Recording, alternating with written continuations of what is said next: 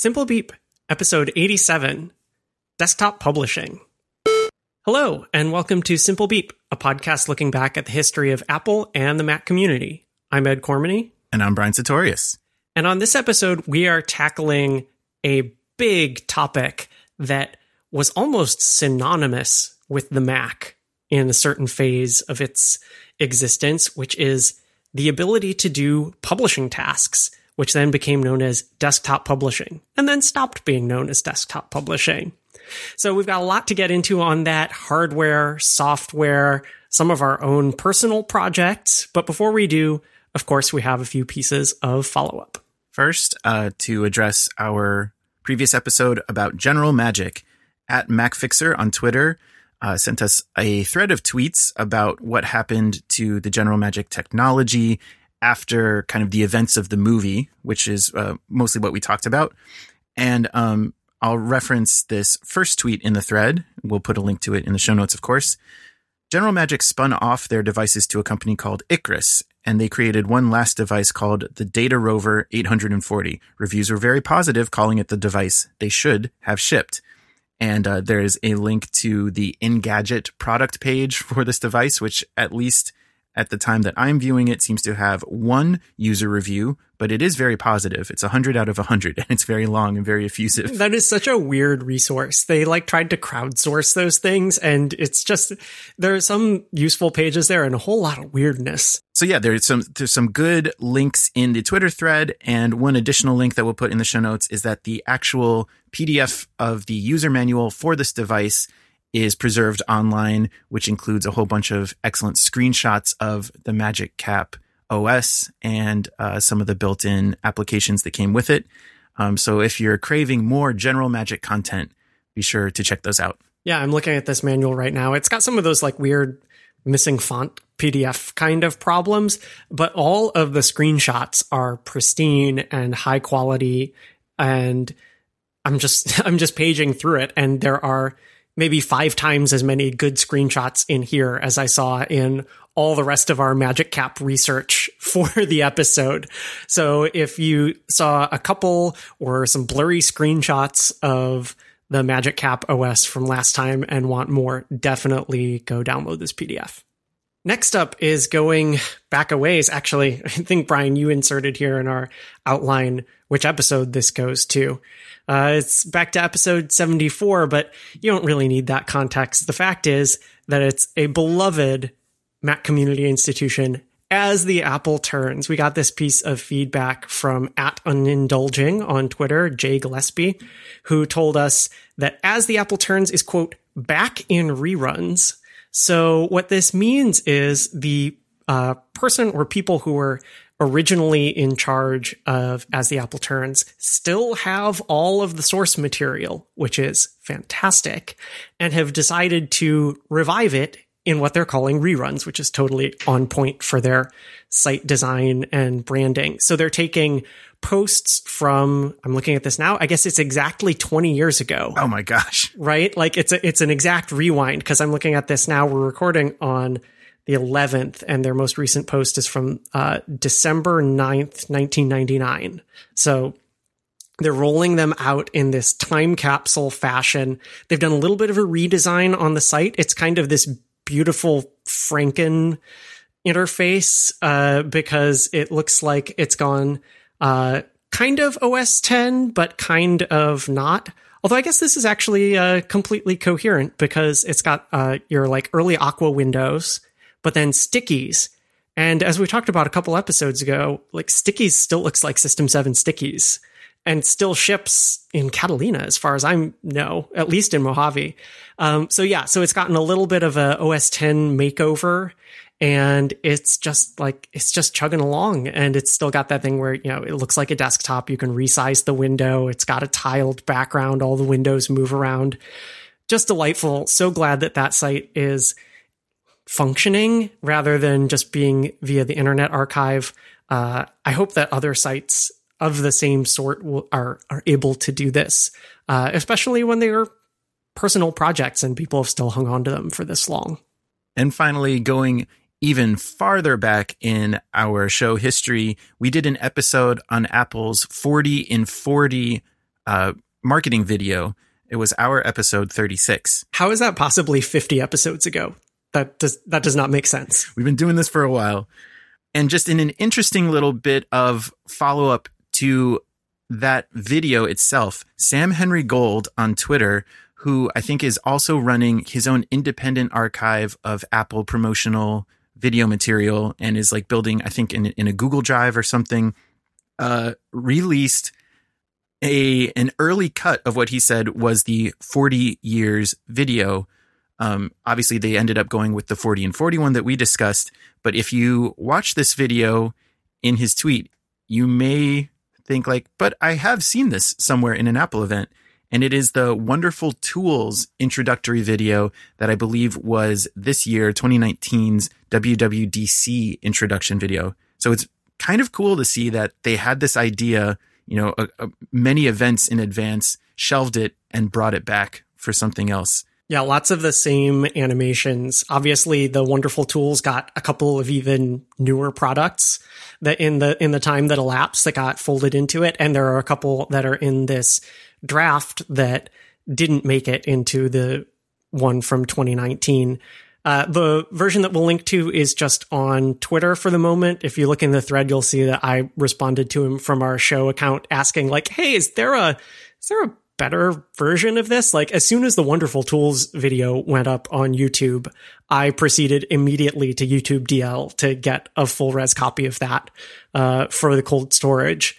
And he says that uh, eventually, as he puts together his archive, he will be willing to share the higher res version. So I think I'm still eagerly awaiting that. He may be a good follow for anyone who uh, is genuinely interested in our show. You may want to follow Sam Henry Gold on Twitter. So now let's get to our main topic for the episode, which, as I said at the top, is a big one. And it is the concept of desktop publishing. And I think we'll go a little bit into the range of what that could mean. But I think at its at its most basic form, it is the ability that personal computers gave us, microcomputers, but really personal computers, gave people to start producing extremely high quality printed materials.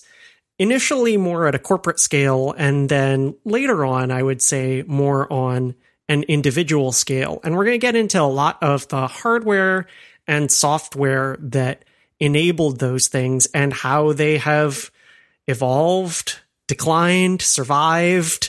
Uh, there are lots of threads running through this topic.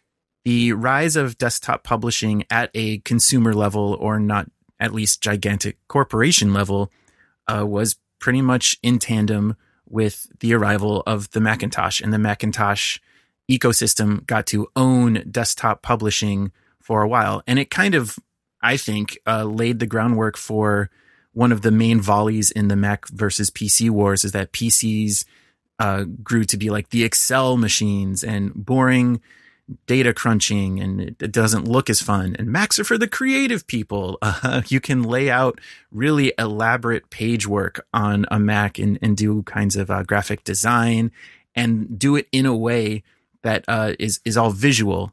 Um, I think a, a big part of W W D C this year was Swift U I, in which you can kind of declaratively lay out your apps in code the same way that you can do with like H T M L and C S S for websites, as opposed to Interface Builder, which is uh, visually lay out the components of your apps. And I feel like for a while, um, you, you go back to a printing press, I guess, but uh, you kind of lay out with blocks of text. Uh, like let the text decide the content when you're doing de- uh, publishing. And with the Mac and some other technologies, some hardware and some software, uh, you were able to do it visually, and it enabled it to a lot more people. Right. A lot of the metaphors that are even still used in some of these applications are taken from the traditional printing press, offset printing, publishing world.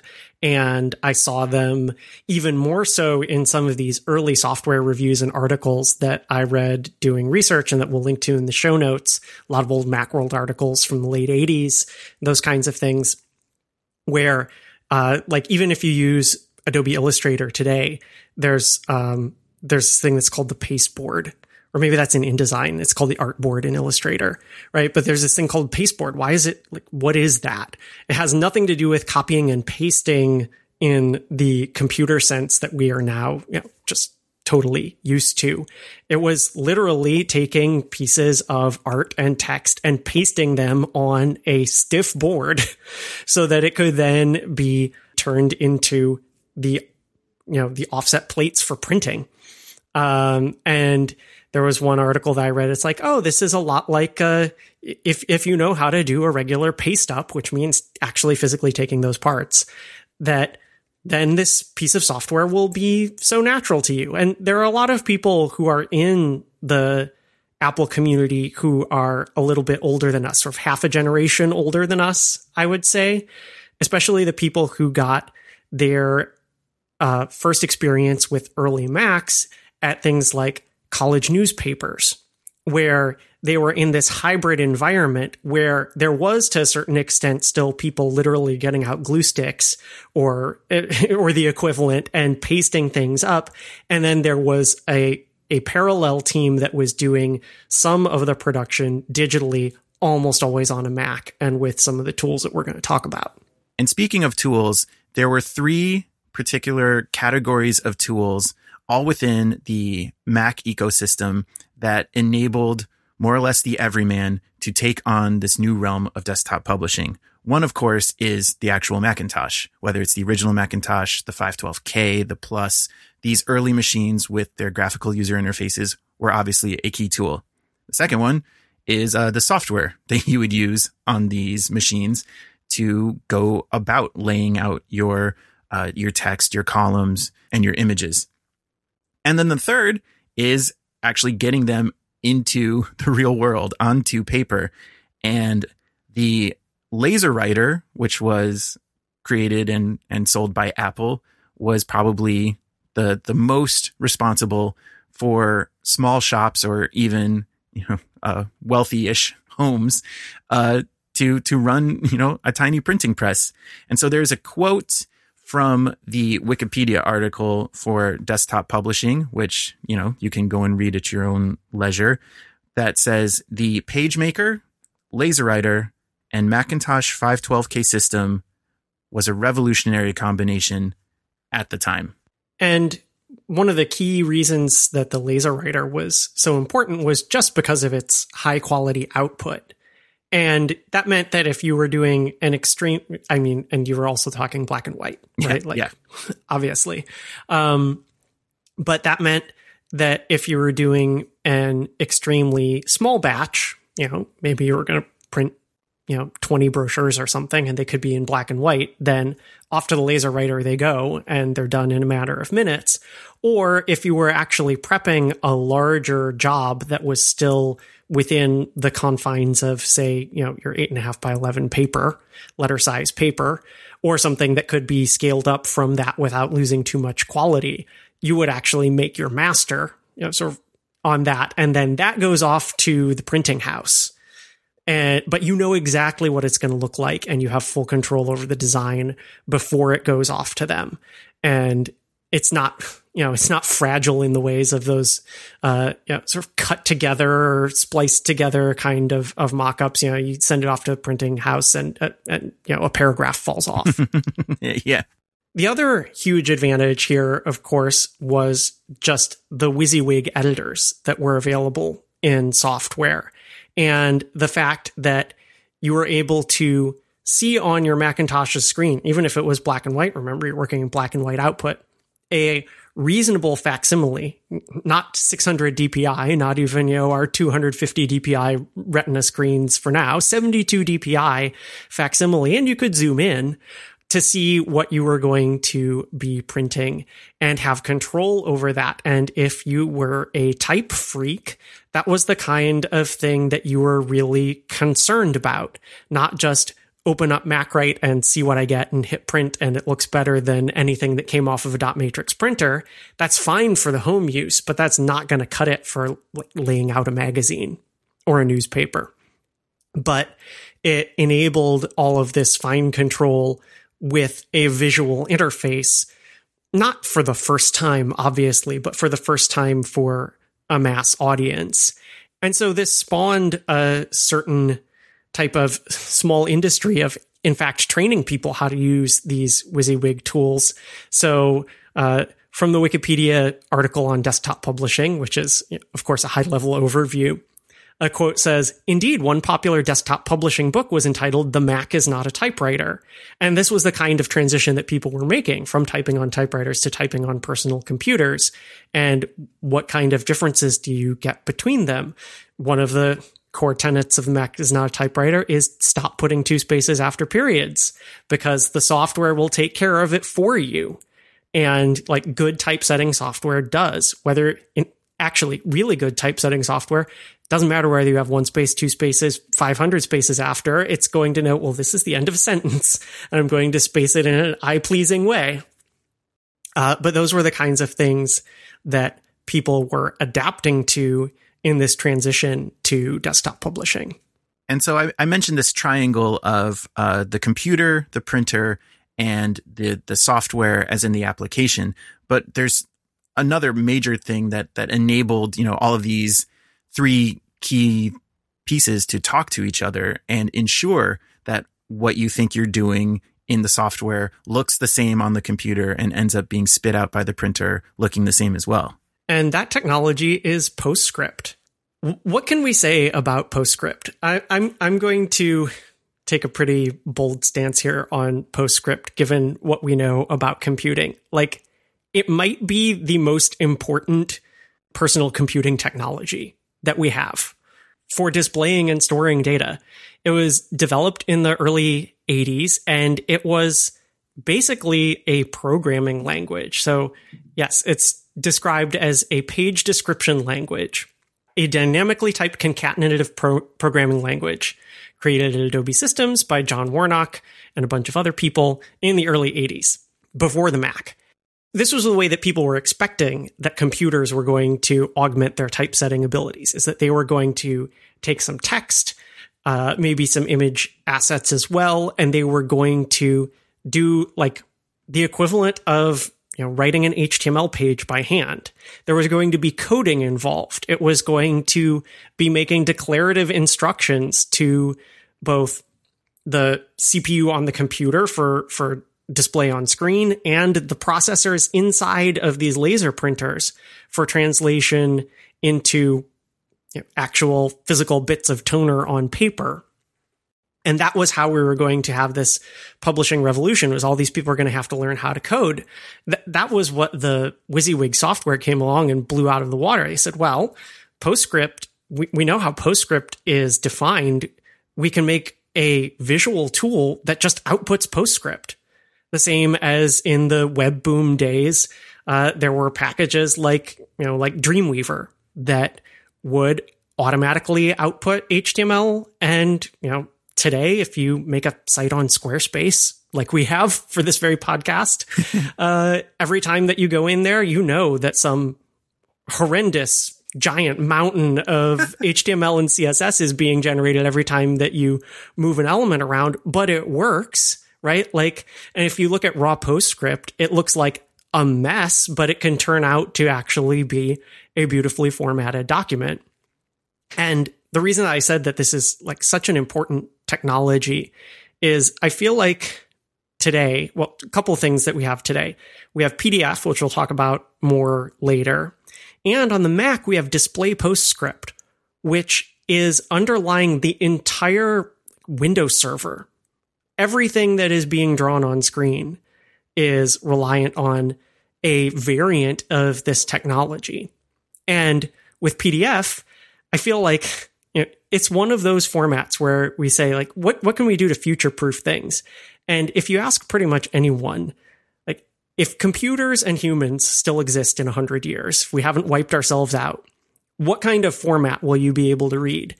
And pretty much everyone agrees. Like, if you have P D F, one hundred years from now, if you have a computer, you should be able to read a P D F. And that's PostScript. So it has an incredible legacy within and beyond the desktop publishing sphere. Mm-hmm. Of course, getting to this point, though, it had some problems. Getting the Mac to handle PostScript, which is complex and computationally intensive and requires special code to work properly, which at the time meant special uh, special inits, special extensions. And the most infamous one of these came with uh, a very useful PostScript tool, Adobe Type Manager, that got all of this fancy font work uh, actually going for you. But it required this uh, it required this system extension, which was so notoriously bad and just prone to cause extension conflicts that it actually shipped out of the box after a while with the name Tilde A T M, because they needed it to load first on everybody's machine, which is not a uh, really great state for your super foundational software to be in. And this is exactly how I remember it. Like, I don't even remember it as Adobe Type Manager. I just remember it as Tilde A T M. And I remember the icon and how it comes up first, everything. And there were certain things that would, for no apparent reason, install Adobe Type Manager for you. Like, obviously, if you were installing some of the core Adobe applications, like their desktop publishing applications or like Photoshop or Illustrator, it was going to come along and it was going to be necessary for core pieces of the app functionality. But you would install some random multimedia app, some shareware, and it was just like, ah, here, have a, have a copy of the world's crashiest extension. And so it was like, it was just known. It had this reputation. You would sit down at someone, someone telling, my Mac is crashing all the time. You go right to the extensions folder, because that's how you do uh, when you're being manual conflict catcher. And you see, uh, you see Tilde A T M at the top and you go, do you use Photoshop or Illustrator or PageMaker or any of those? And they go, what's that? And you go, delete, because it was just causing trouble. And Ed, like you said, um, now that uh, Display PostScript is the the foundation of window display and, and, and what we see on the screen at the operating system level, we obviously don't need this anymore. And uh, we have Steve Jobs to thank for that, because I think uh, in the era where he left Apple, which is kind of the the rise and the peak of this desktop publishing era, you know, that's how we get A T M inits. Um, meanwhile, over at Next, he's like, no, I think we could just bake PostScript into the system. And of course, when he comes back and with Next and Next Step and, and it's folded into O S ten. Uh, so that's, that's how we get to where we are today, where we don't need, say, a kernel extension with a tilde in its file name.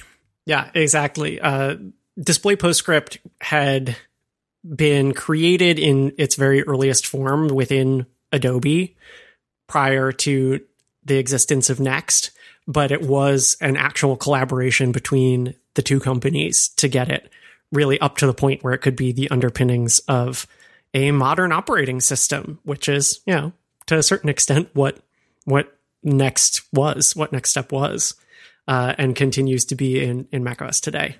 Now that we have the kind of protocol underpinnings of desktop publishing out of the way, let's move on to some of the hardware.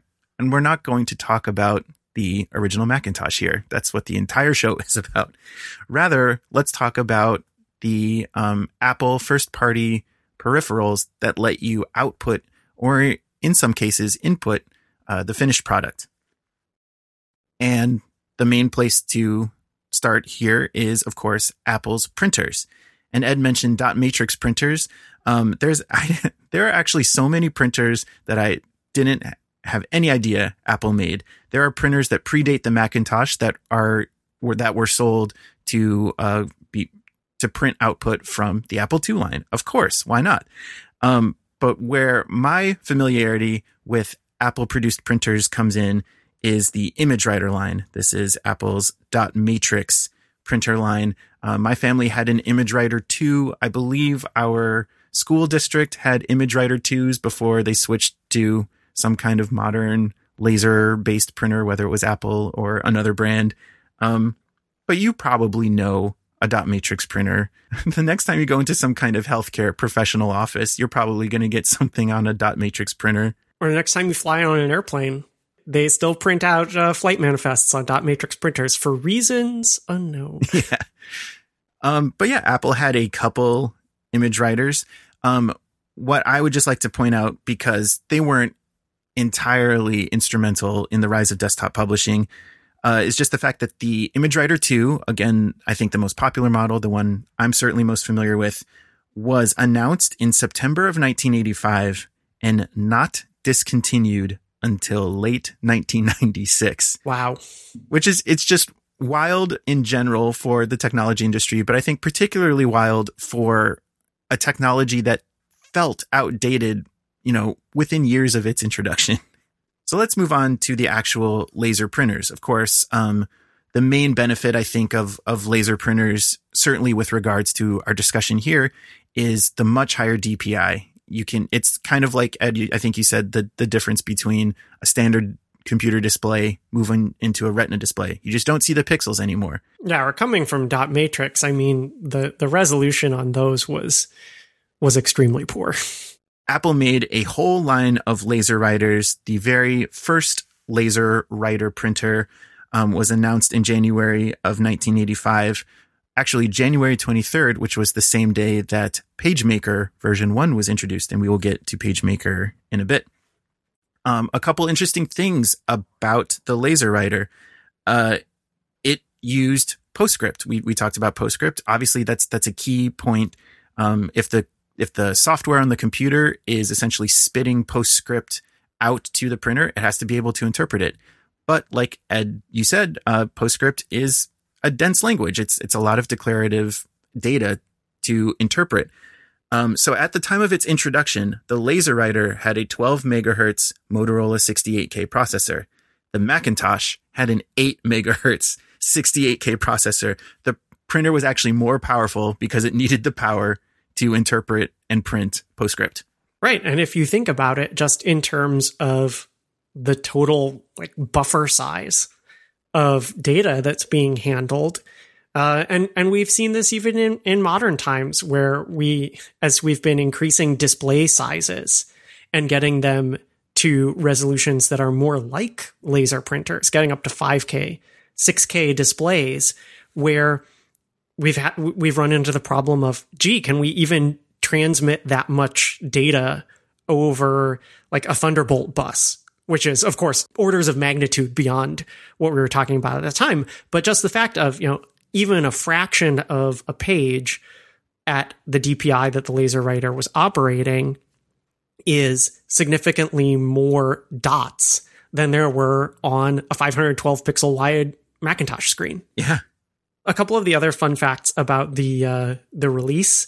Uh, at its release, also things, statistics that are higher than the uh, Macintosh that it goes with. Uh, it cost six thousand nine hundred ninety-five dollars at its release, which is equivalent to over sixteen thousand dollars today. And as for its uh, simultaneous release with PageMaker, not only was it simultaneously released with PageMaker, but also at that same time where they were jointly announcing these products was when Aldus actually coined and started promoting the phrase desktop publishing. A couple more things about the LaserWriter, as will also become the case in a different printer we'll talk about in a minute.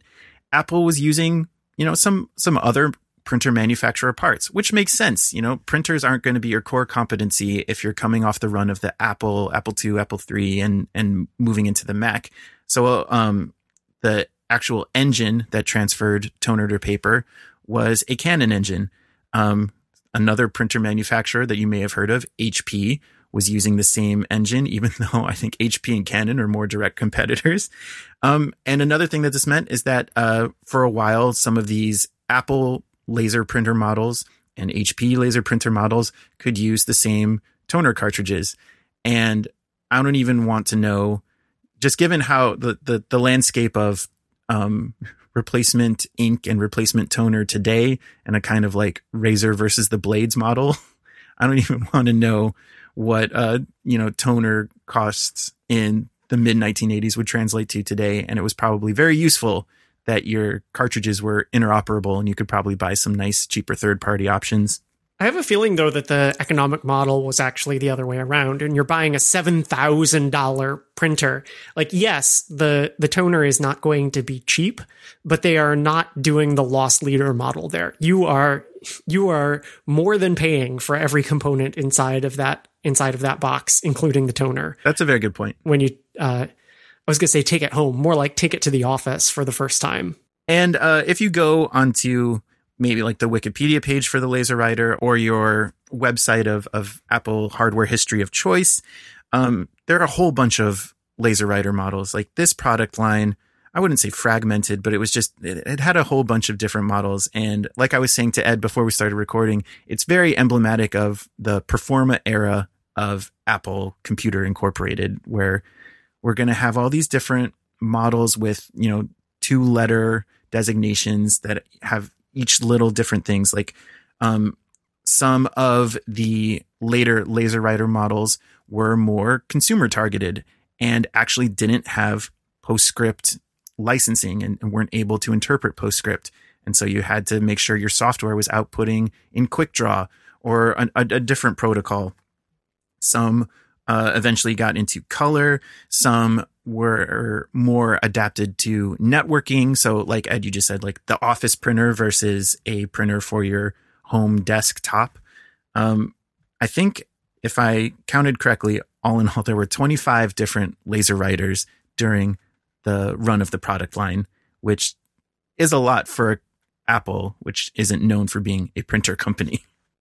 Yeah, I think the one big leap that happened later in the LaserWriter line was the introduction of the color LaserWriter, which was ten years later.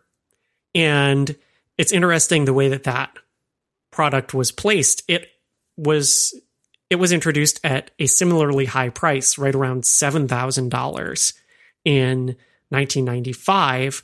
And of course, at that by that time, in that ten-year span, the cost of black and white laser printing had come down dramatically. I mean, you were still looking at probably around one thousand dollars for a really for, for a good laser printer in that time, but then they were able to jump back up to that uh, mid-thousands tier for, again, another truly revolutionary prod- product that completed that vision of WYSIWYG, right? Mm-hmm. Where not only were you going to have that kind of interaction on your screen, but you are able to actually output the high quality laser copy on hard copy that you really couldn't up to that point. And just to close out uh, Apple as a printer manufacturer, there was the StyleWriter line, which were inkjet printers. This is a much cheaper way to get into uh, home printing, but you sacrifice a lot of that high quality, high D P I output, um, also speed. Not that the LaserWriters were exactly speed kings. Uh, the color LaserWriter was twelve pages per minute in black and white and three in color, which actually totally makes sense. I think it was probably actually doing multiple passes. So you get your C M Y K passes. So it's a, it takes four times as long. Uh, and just like with the LaserWriter using Canon parts, Um, the StyleWriter mostly used Canon inkjet engines, um, although some of the later models were just basically white-labeled H P DeskJet printers. Um, so at that point, you can tell Apple's like, well, we don't really need to be in the printer game. We're not even going to design the enclosure around other people's parts. We're also going to use their enclosures as well, but maybe make it that like Snow White platinum color and slap a six-color logo on it. Man, nineties Apple. Yeah. Uh, the StyleWriter line lasted from nineteen ninety-one, when it was just black and white. Um, the last color models were announced in nineteen ninety-seven. I would just like to point out again that that is a much shorter lifespan than the dot matrix ImageWriter two. Mm. Apple also made some scanners, uh, some first-party scanners. The initial one was just called the Apple Scanner. That's like a modern Apple product name. What is it? It's a scanner. What's it called? Apple Scanner. The Apple Scanner initially could scan at three hundred D P I at only sixteen levels of gray um, over the S C S I interface. That was in August of nineteen eighty-eight. They had an intermediate model called the One Scanner Camel Case that bumped it up to two hundred fifty-six levels of gray. and finally closed out the line with the color one scanner. Um, and I think there were a couple different models of, of this one that had different color depth. But I, again, this was even less of a priority for Apple than the printing line.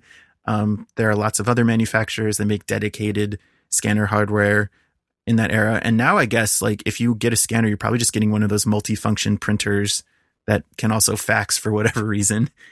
And also with desktop publishing, the, the verb in there is publish. So there is less of a focus on getting material, scanned material in, as there was being able to create and compose on the computer and getting it out. Right. Especially at those levels of quality, you're going to be reducing what you have to something that is much lesser. Maybe you want to do that just as a proxy so that you could mock it up with all of your beautiful typography and then resort to your actual original analog image files uh, for your actual printing.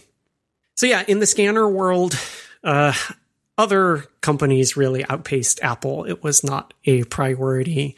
There were much better other S C S I scanners on the Windows side. Parallel scanners were outpacing even the S C S I scanners. And so in the late nineties, when Steve Jobs returned to Apple, out went the scanners, out went the printers. All of those peripheral hardware lines were discontinued when he returned. They did not fit in the grid of four. Yeah. But it makes total sense why that happened. Like I said, on the scanner side, there was really better technology to be had elsewhere. On the printer side, laser was becoming much more commodified. The StyleWriter line showed that Apple was not really interested in playing the inkjet printer loss leader type of game. That doesn't fit with how they like to charge really high margins on all of their products. So they did not fit within the business, but that didn't mean that the Mac still couldn't be at the center of a desktop publishing workflow, especially if what you were counting on most closely was the software that you were using. Yeah, so now let's get into the desktop publishing software of the, the heyday of that era. And we have to go back to the one we've already cited a couple times, PageMaker. Aldus PageMaker. Because when it was first created and first released, it was not an Adobe product. It was an Aldus product. Um, like we said before, it was announced the same day as the first LaserWriter in January nineteen eighty-five and finally released in July of nineteen eighty-five. Um, so yeah, this is within, you know, a year and change of the Macintosh coming out. And Aldus, of course, was known for other high-end software that also relied on uh, PostScript and those kind of technologies. They were the original creators of Freehand, which was then later Macromedia Freehand, and then was completely pounded into the dust by Illustrator. um, but that was another one of their flagship products. These were really flagship products. When PageMaker shipped, it was something like seven hundred ninety-five dollars. And there were many multi-hundred dollar add-ons that may be necessary given the particular subtype of publishing that you were in, whether that be uh, brochure creation, large format, magazine, newspaper, depending whether you were more focused on type work, color separation, or those kinds of different activities. Obviously, it was successful. It it was kind of the, the leader from the software side of the desktop publishing wave. Um, and Aldus like kept innovating. Uh, you can't rest on your laurels. Um, we mentioned version one point oh, you know, it, it kind of set the standard, but it wasn't actually until version one point two, a year later, that um, it could actually communicate via PostScript with the LaserWriter. Uh, so, you know, get your feet wet, learn how to use the software. And when you want to start uh, actually publishing, you know, you have to upgrade. Right. And that's one thing that we should mention about how this software operated that is foreign to us now, if we're if we're still printing things at all from our Macs. You can print anything, right? Like you just assume that anything you have, any kind of document, as long as it can fit on a page, it can be printed, right? Right. But this was the key of PostScript, was that PostScript was effectively printer language. And if you were not somehow going to be able to actually generate that, then you are going to have either a very hard or an impossible problem. And I remember this in terms of even later on, even with inkjet printers uh, and some of just even the lower end office suites like ClarisWorks, you could create these beautiful charts in the with the spreadsheet features of ClarisWorks. I remember printing out reports for school, and they were vector-based charts. So it was all this PostScript, whatever. And we had an inkjet printer. It did not have a C P U in it that was designed for crunching PostScript. And it would pr- start printing down the page, and the text would go chunk, chunk, chunk, chunk, chunk, chunk really fast. And then you get to the chart, and it would just be like, hang on a second. Zhunk. One line on the printer. ten, fifteen seconds would pass. Zhunk.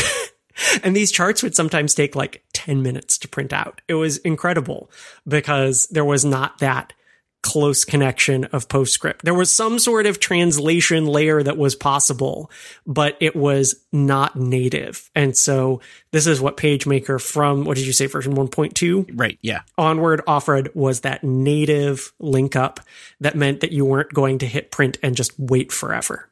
And Aldus continued to crank out major point releases of PageMaker until uh, the PageMaker application and all of its related assets were acquired by Adobe in nineteen ninety-four. So uh, from version six onward, it was Adobe PageMaker. And like we alluded to earlier, like this, that's kind of the, the company name and product name tandem that we're used to. And uh, I think in hindsight, it, it didn't even last that long as that combination because there were uh, competitors. Yeah, we'll we'll get to that. Let's start with some early competitors, though. I'm taking these from a Macworld article that we'll link. So these were all out in nineteen eighty-seven, and the uh, the headline on the cover that month was "Giant Steps for Desktop Publishing!" Exclamation point. Um, and they covered a wide range of different products that were available for the Mac in you know, just three years after its launch. One of them was called Ready, Set, Go, which was already on version three. Uh, the pun there being on set, like typeset. Mm. And it's interesting. There are some small, small screenshots in this article.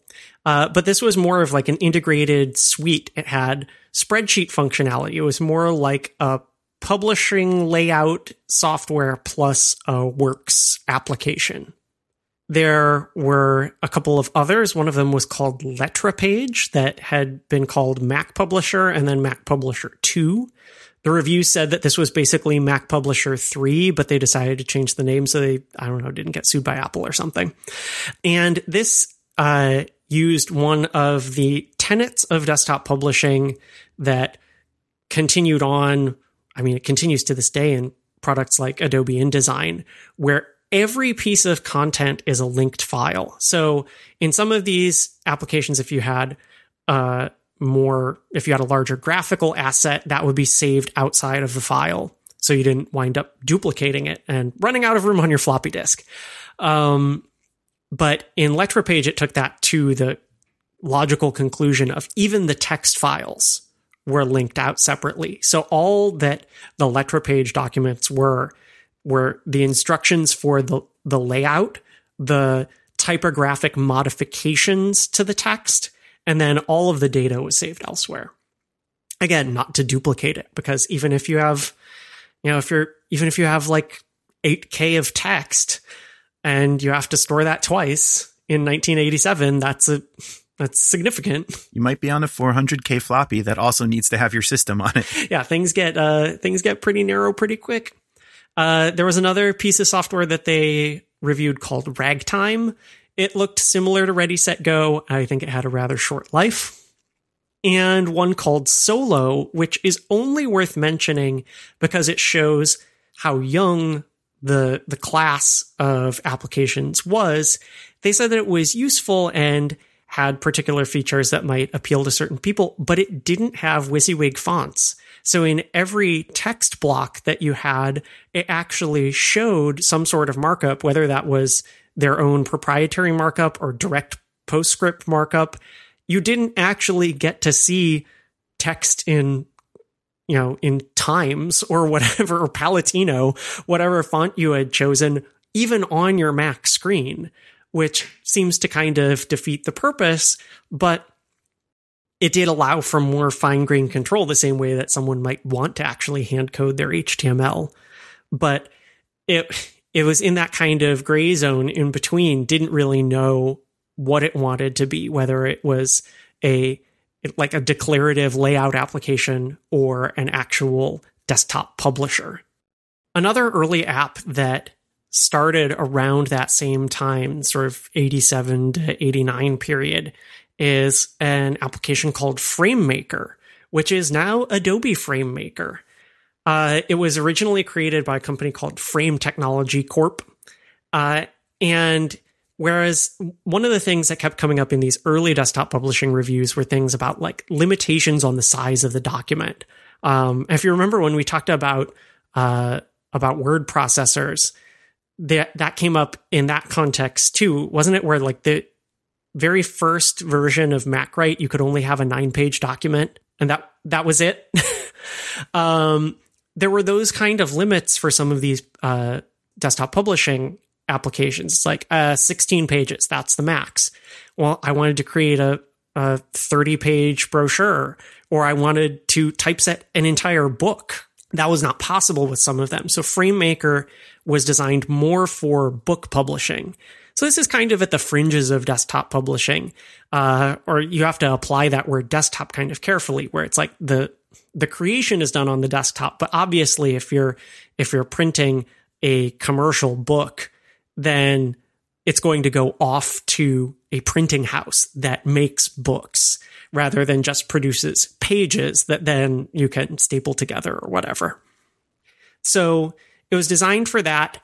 Uh, it had basically no limit on the length of documents that you could create. And it was more focused on, instead of laying out every page individually, that you would create a set of styles for a book. And you can imagine this. Think of like Think of like a dummies book from the oh, nineties, yeah. where like they had a unified style for how the front page of each chapter looked, and there was a slot for an image there, and it was in a certain font, and it had a background, and then they had sidebars and different levels of headings. Those were the kinds of things that you could create in FrameMaker and then apply them to a three hundred page book. Uh, and I'm not sure if it was built on that at the time, but I, I bet it was. They're based on Uh, S G M L style rules. S G M L is like a pre, goes way back as far as I know. It's like a precursor to X M L. And FrameMaker, interestingly, it was one of these applications that got slurped up in acquisitions by Adobe, still exists. So, uh, and it's, you know, how all the current like Creative Cloud icon, standardized icons for Adobe apps where they have, you know, the letters. It's F M. FrameMaker. Maybe at this point we should move on to the other big application that still exists that we haven't yet mentioned. And that is QuarkXPress. There's a whole conflict, um, a war of attrition between Adobe and Quark for desktop publishing and layout applications. Um, but uh, of course, PageMaker got its start in nineteen eighty-five. QuarkXPress was first released in nineteen eighty-seven. And while Quark was getting maybe some small mentions in those early articles, it definitely picked up within the next two years. Um, and Macworld was just constantly, I mean, g- they were going to the well on desktop publishing. It makes sense. It was an area where there was a lot of turnover and innovation.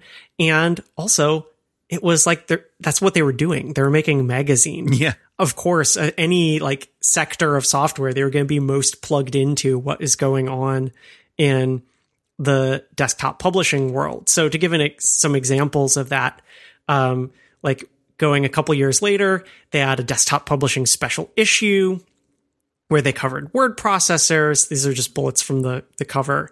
Um, service bureaus for sending off your, your jobs, sixteen laser printers, uh, the ten best inits, uh, real Macworld cover.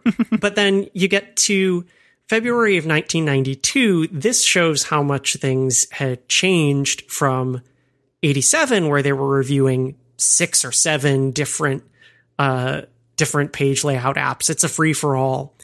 The February nineteen ninety-two cover is titled Page Wars. Which is better, PageMaker versus QuarkXPress? That's it. Those are your options. And they have this, this cover is great. We'll, we'll link to it. They have um, Aldus, PageMaker, and QuarkXPress with their logos, their logo type, which is, of course, both of their logos. Aldus is in serif type and Quark is in sans serif type, but they're both showing off their awesome typographical skills. And then the way that they laid out this cover, they're on, um, they're, it, it looks like they're on those plastic, like, drafting tools that you would use for, like, an architect or, uh, or a designer would actually use for laying out triangular elements. But I think that it's also because it's called Page Wars, it's supposed to, like, evoke a Star Destroyer. And th- these are it. This is the, this is the light side and the dark side. There are there are only two remaining if you're really serious about this, at least at the business scale by the early nineties. And then things progressed even further as um, well, the war continued and Aldus was not winning. During that decade, we start with Aldus PageMaker as, you know, cited in the Wikipedia article, one of the three tentpole legs that props up desktop publishing. And yet, during the nineteen nineties, QuarkXPress built up a market share of almost ninety-five percent. That's unheard of. Yeah, it was at such a point that, uh, I have a great quote here. By nineteen ninety-eight, PageMaker had lost almost the entire professional market to the comparatively feature-rich QuarkXPress three point three, released in nineteen ninety-two, and four point oh, released in ninety-six. Quark actually stated its intention to buy out Adobe. Quark was the bigger company. They had more cash to throw around. They were going to do a hostile takeover, basically, of Adobe, and to divest the combined company of PageMaker to avoid antitrust issues. So they they were just going to take all of Adobe's other apps and then just, like, throw out PageMaker and be like, anybody want to buy this? Needless to say, it didn't go that way. And there's one key reason that they were not accounting for. Towards the end of that decade, the nineteen nineties, and moving into the two thousands, the Mac, the platform of desktop publishing, transitioned from classic to O S X. We've covered this many times from many angles. And Adobe, being the large company it was with multiple popular applications, uh, was was in step with the O S X transition. Well, in, because Apple dragged them along in part, right? I mean, there was there was a lot of coaxing to get them to uh, do things like, you know, early Carbon and Cocoa demos. Quark, on the other hand, was very late to transition QuarkXPress to O S X, and effectively lost its gigantic market share advantage to uh, Adobe InDesign. They did eventually come out for O S X, and I think there's a fun little uh, like addendum to that point that I saw online that's like, and when the time came to transition to Intel, they were much quicker this time. Yeah, it was all too late by then. So one of the things that came out of this back and forth with Quark as as a corporation was that Adobe looked at its portfolio and and realized that Quark was kind of right in terms of their valuation of uh, the relative worth of PageMaker in nineteen ninety-six. It was not modern enough. It was uh, it probably didn't have the cross-platform features that Adobe was trying to look for. Uh, you know, not just relying entirely on the Mac or putting all their eggs in one basket. And so it was actually part of what spurred them on to say, we're going to shelve PageMaker as as Quark would have done, yeah, and start with an entirely new page layout program, which became InDesign. And then InDesign, I think, was was a little bit rocky at the start, too, but it was native.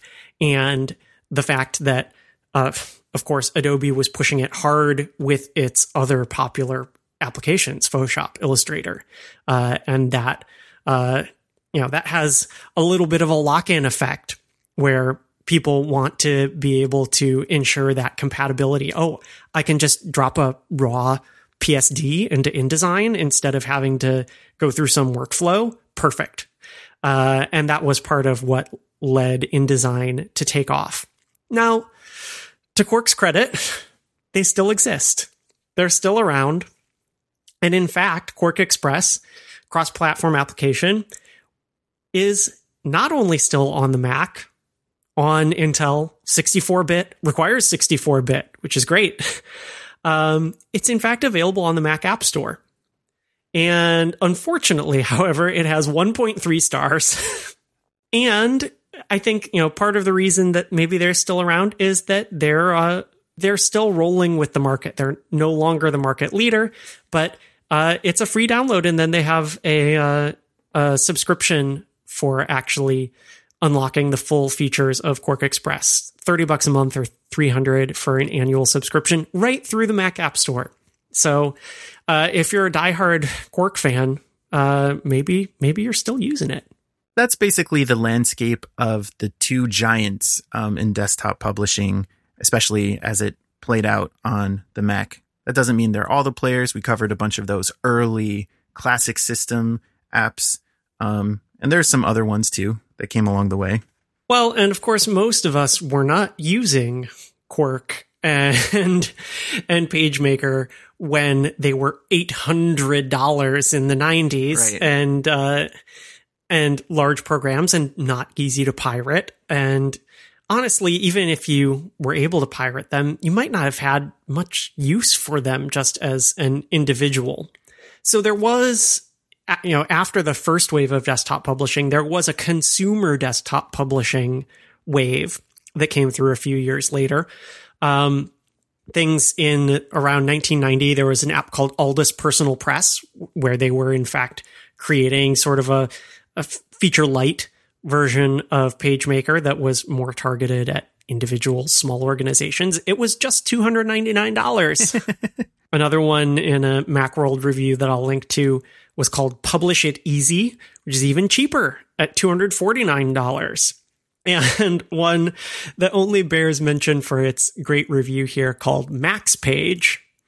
Uh, that's M A X Page, not M A C S Page.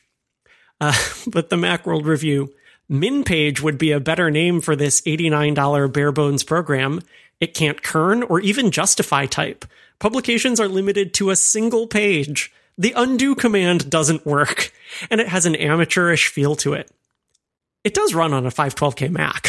I love that last sentence. Like, well, I guess here's a good thing. And yeah, the the perhaps the relative failure of those applications is also in part because things like word processors and works applications, lightweight office suites, actually were able to get to the point of uh, introducing better page layout tools that were, you know, enough for someone who just wants to put together a nice report for school or, uh, you know, monthly newsletter for, uh, you know, for their local organization. You can just open up something like ClarisWorks, and even some of the things that at first seemed like important page layout tools, like linking text boxes. I remember that going back to like ClarisWorks three, ClarisWorks four. Uh, so there was a big trickle-down effect of desktop publishing features into more broad productivity apps. And uh, just a convenient bit of self-promotion here. We've done entire episodes on word processors and works apps. If you want to go back into our uh, episode archive, it's seventy-seven and twenty-five. Yeah, so we won't cover those in uh, in much detail here. One thing, Ed, you, you kind of set up at the beginning of this discussion is during this era, um, you were saving files in proprietary file formats that worked within, you know, the, the respective program. That's kind of what one of the things that leads to there being a war where, you know, you've got to go all in on one or the other. Um, but here in the modern era and, and today, there's kind of a couple universal or more universal, at least, file formats.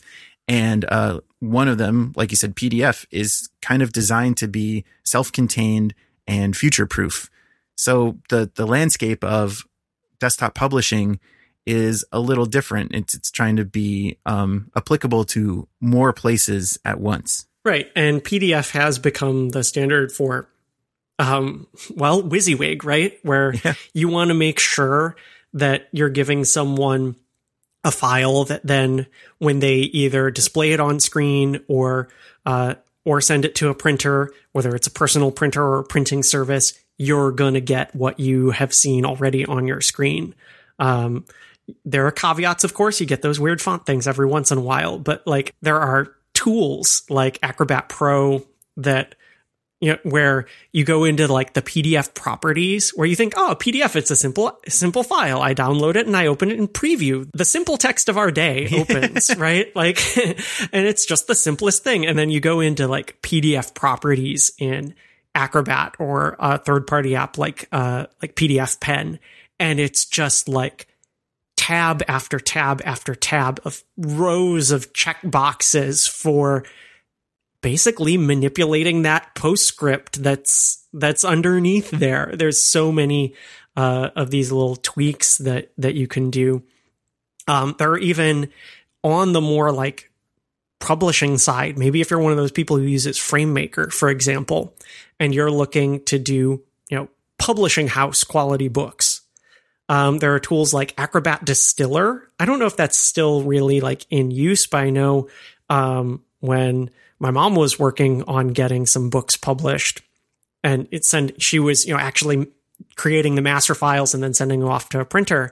Um, she bought that application, which again, it, it introduces this whole other set of these, these tweaks that are designed for professional offset printing, the same as twenty years, thirty years prior. If you were using PageMaker, you might need to buy one of those three hundred dollars add-ons to make sure that then when you sent it off, everything was exactly as you wanted. There are a couple other formats that um, are more relevant now. Of course, at, at this point, we don't even necessarily want to send things to print. Um, so there are formats like E P U B uh, for books. Um, and I just wanted to mention briefly, related to E P U B, Apple's wonderful proprietary format, uh, the iBooks author format, which um, is, I guess, basically deprecated at this point. Um, but this was, again, this sort of melding of these tools uh, where Apple wanted people to create rich digital books um, that then possibly could be uh, also replicated in print. Um iBooks Author was that digital tool, had that proprietary format, could also do E P U B, and it was a page layout tool, right? Like that was what it was.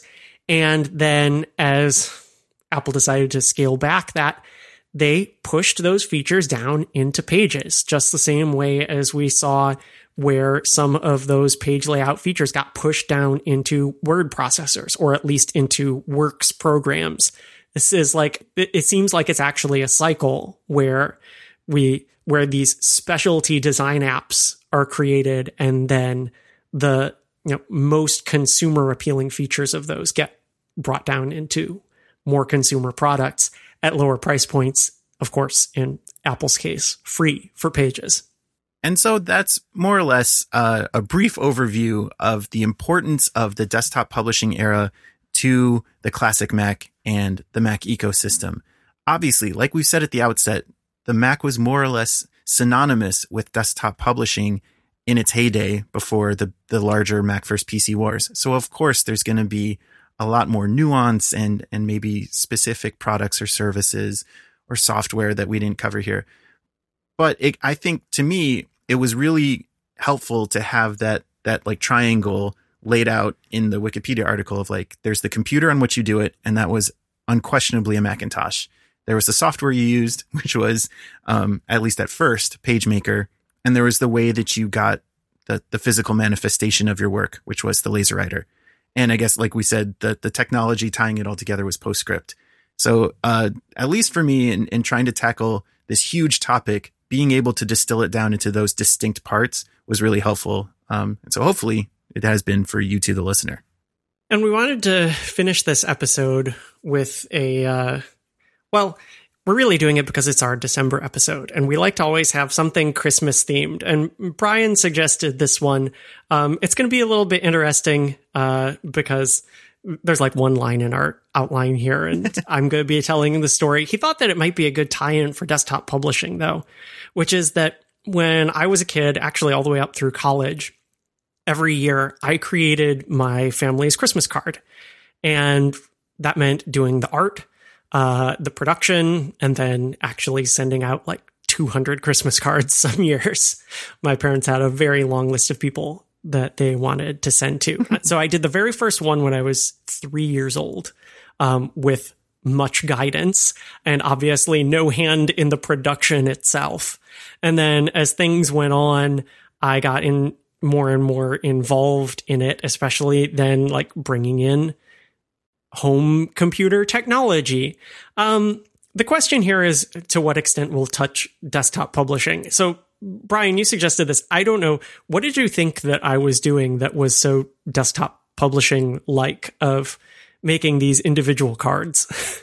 Truthfully, when when I was thinking about it, it was the layout of the card as a card, where I, I don't actually remember if they were a, a single fold or like when you take a, a letter-sized piece of paper and fold it twice to create the kind of card or book sensation. And you would have to have, you know, like a quarter of the, the lower right quarter of such a page would be the front face of the card, and the upper left quarter would be the the text on the inside, but it would have to be upside down in the way that it was sent to the printer. So I always thought that if if that's what you were doing, that there was some layout trickery involved with that.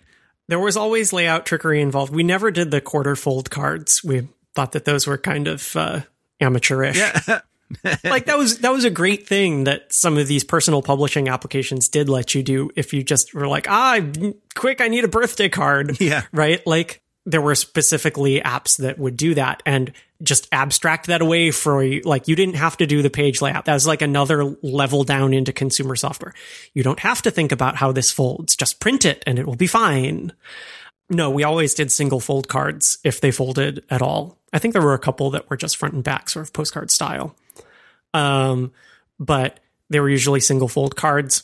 And that meant that if we were producing them at home, we could get two on uh, letter size card stock. Um, but let me go through sort of the chronology here, and we'll, we'll put a few of these images in the show notes. I am I'm happy to share them. I'm actually proud proud of these this kid artwork that I did. um, but talking about in the beginning how it really was traditional publishing only. So it was what, nineteen eighty-eight was the first card that I did. It's a three-year-old's drawing. Um, but my dad was very clever to, to make it more abstract. He had me do, I, I think, about one hundred takes of um, taking a, a black marker, right? Black, and making diagonal lines, which were going to be the branches of a Christmas tree, and then circles, which were going to be the ornaments on the Christmas tree. So he got these physical masters that were black ink on white paper, and he took them to a printing company, and he had them print the lines in green and the circles in red. So it looked like a Christmas tree. Um, and that was the kind of printing that you could do at the time, right? Like we didn't even have our first Mac then. We had a DOS box upstairs with a, uh, with a dot matrix printer attached to it. That was the kind of technology that we were really relying on. Basically, as soon as I got my hands on a Mac, uh, I did a digital card. Um, it was nineteen ninety-four. So that was the year that we got our Power Mac. And with our Power Mac, we bought a copy of ClarisWorks. Um, and I went in and made... Um, well, one of the things that I discovered on the Mac straight away was the possibility of making icons. Yeah. Like pixel art. How cool. Um And I went into a paint document in ClarisWorks. This is, you know, not really desktop publishing, um, but it is bitmap editing, and made uh, this card that basically had uh, an array of different holiday-themed icons on it. There's there's a Santa, some candy canes, present, a drum, some candles, three regular reindeer, two snowmen, and Rudolph. which is just the same as the other reindeer, but it has a red nose. Yeah. And yeah, these were created in uh, ClarisWorks in Paint documents. I believe that we laid out the whole thing as a Paint document and got whatever jagged text we got. Um, because on the back, we always had a little like copyright notice, and it was great for the time. It was using the technology of the time, but it was not, it was not publishing quality. Um, in fact, like it's cute, but that's one of my like least proud moments is having this like jaggy pixel art, uh, on a card. Well, if I have to, uh, retcon these cards into the context of, I guess, our larger show, maybe not the desktop publishing episode. Certainly the first one you did with the green, uh, like needles and red ornaments, it looks like it could have been, uh, like a, a previously undiscovered piece of art from like the Picasso Mac series. Uh, that's that's very generous. You're very kind. Um, but I do have I do have another thing that relates to that, which um, I think was one of my first uses of combining technology uh, between the analog and the digital, which was in ninety-seven. Um, this is a this is a fun design. Uh, I think we were in the same art class where we had this project where you were supposed to draw objects, and then the interior of the object mm-hmm. has spells the word of what the object is. Yes. So the Christmas card that year was Partridge in a Pear Tree. So it's the outline of a bird that says partridge. And then the top half of the tree says pear. And the holes in the letters are pears. And then tree. Um, and this one, I had to draw it all together to make it work. Then we did get this like, you know, offset print in two colors, brown and green, for the bird and the and the branch, or the bird and the trunk of the tree, and then the top leaves of the tree. Uh, but I think I did at one point scan this to do the separation and create the two separate masters instead of doing an actual cutout job on my on my artwork, like for fear of messing it up, right? Yeah. Um, where the going the digital route was safer. And actually manipulating that file. And then this is the kind of thing where at that point we had just, you know, just high enough quality of a inkjet printer to do this, but really where a laser printer would have been great um, to do those color separated masters, that the kind of thing that actual des- desktop publishing houses would have done, you know, if someplace that didn't have a color laser writer um, or wasn't shipping off digital color masters. They were doing color separation and then printing four things and then sending them off to uh, a printing house. Um, and the last one that I'll mention here and, and link is um, in two thousand three, I uh, I was in college and I took a class on three D modeling. So I did three D modeled ornaments. Um, this also did not uh, did not really touch a traditional desktop publishing application, but I did have this. Um, you know, it was one of these situations of different formats. There was this proprietary format for the three D modeler, and then um, they got exported as TIFFs, which were just giant, right? Like, and there was nothing you could do with them. And so those had to go into Photoshop and be, you know, knocked down to something that could actually be printed. And then um, my desktop publishing app of choice, they went into ClarisWorks or AppleWorks at that point uh, to do, um, you know, two cards per cardstock page.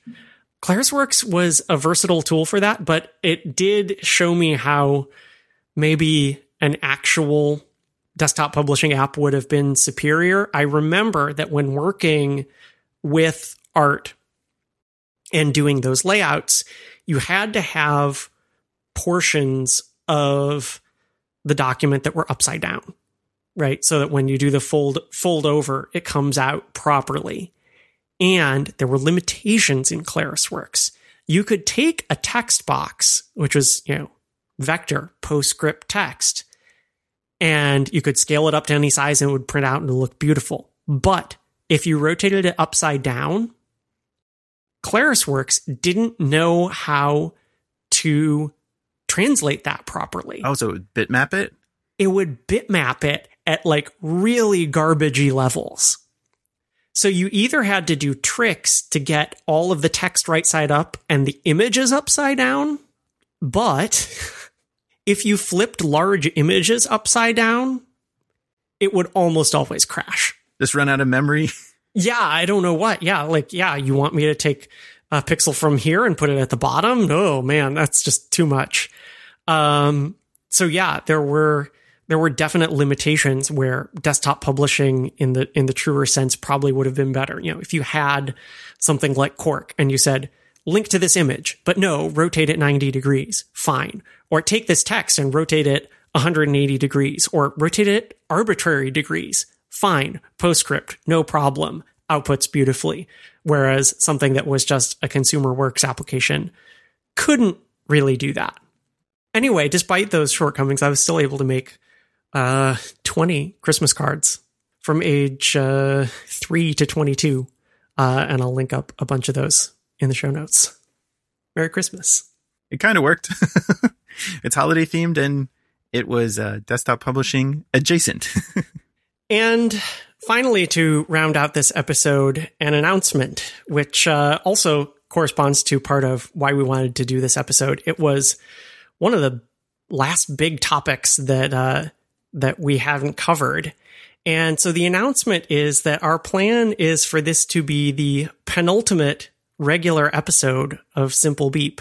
Uh, we passed a milestone with last month's episode, and I don't think we even mentioned it. We just sort of let it quietly go by that we've been doing this show for five years now, which uh, which is really incredible. Um, and we're so happy that we have a lot of dedicated listeners and people who interact with us on Twitter who are still really excited by all of the classic Mac stuff that we cover and the less and less classic Apple stuff that we cover. And I think that was part of what led us to this decision. Uh, we had kind of come up with an unwritten rule about what could qualify as classic enough to be on Simple Beep. And it was that something has to be ten years old to qualify. Uh, so we're going to go out with a bang. Do not worry, uh, because we have a special ten year anniversary episode planned for January. Yeah, believe it or not, this coming January of the year twenty twenty will be the tenth anniversary of the iPad. I don't believe it. It seemed so new when we were first starting this project. But yeah, we'll, we'll have a full retrospective. And I'm sure many other um, podcasts and websites and publications in this sphere will also be doing a similar retrospective. So hopefully we'll have our voices heard among the noise uh, that's going on. But uh, yeah, the fact that a device that is still uh, uh, regularly updated, you know, for looser definitions of regular, and uh, what's the Mac Mini quote? An important product in our lineup. Oh. um, but it is still very much a, a relevant product. And the fact that it is ten years old and by our definition, you know, kind of classic. It's we've we've done the show long enough that stuff that we were using is now uh, in in our purview. Right. So you can definitely expect that on January twenty-seventh, special day. That's the actual anniversary is when we'll drop that episode. And I should say that is our last regularly scheduled episode. We are have no plans to uh, take down the site. In fact, I just re-upped another year of our of our hosting uh, and plan to keep that up there as long as we possibly can. Uh, you know, this is, we, we have amassed an archive now, and we hope that people view it as a resource, uh, and one that's pretty comprehensive. And so we do want to keep that going. Of course, we'll also, uh, stay active on our Twitter account. In fact, that's, I mean, I don't know how often you're in there, Brian, but that's kind of my primary Twitter account now. Oh. um, I, you know, I, I, in terms of consumption, Uh, it's one of the things that actually makes me happy going to Twitter is all of the great Apple people that we've curated as our follow list there. Um, whereas I tweet under my my own name, I read under under Simple Beep uh, and one other account that I have. Uh, so that is definitely going to stay around and will, you know, things just come up all the time. You know, we get we get feedback, uh, articles and links surface. Uh, you know, people just find stuff in, in their attics or whatever, and it makes its way to Twitter. And we love being able to share that. So we will definitely keep up over there as well. And you never know. Um, There may be another episode sometime down the line, but you will notice, uh, you know, if you're an Overcast user where it estimates the the frequency of episodes, it's been monthly for this show for a while, and eventually that's going to go inactive. But that doesn't mean uh, that you should unsubscribe and that that we're gone forever. And uh, who knows? Maybe we'll we'll uh, cook up some other things for for later on. But we did want to be we did want to be transparent about that and uh, give people the heads up. Uh, and, you know, the honest thank you yes. uh, for how far we've been able to come and not just have uh, the show end abruptly. Yeah, I just want to uh, ditto all of that. Uh, thank you if you are listening to this, and you are. Um, thank you. Um, whether it's just listening and being someone who, who drives value from this content, or um, like Ed just said, one of the many people who contribute to the content, like submitting corrections for follow-up or um, related links or pointing us to some software that we've discussed but actually haven't used, and and the opportunity to use it. Um, I, yeah, I'd just like to reiterate that like uh, uh, our Twitter account may have amassed a community of people to follow, but there's an equal, if not greater, community of people who follow us and uh, and talk to us all the time. And so I'm sure that there will be enough material to warrant something, you know, uh, a, a regular episode or a mega follow-up, who knows? But uh, yeah, I'm sure that even though the, the iPad at ten may be our last regular episode of like the, the main run, uh, I'm sure we're not one hundred percent finished here. So to that end, if you have follow-up, now is the time. Get it in promptly for this episode. uh, if you're a regular listener, you know how to do that. Uh, find us on Twitter at simple underscore beep. Or if you've got a big, long piece of follow-up, you can send it to us through the form on our website, which is simple beep dot com. We're also individually on Twitter. I am at Bisuto, B S U T O. And I'm at eCormany, E C O R M A N Y. Thanks for listening, and we'll talk to you one more time.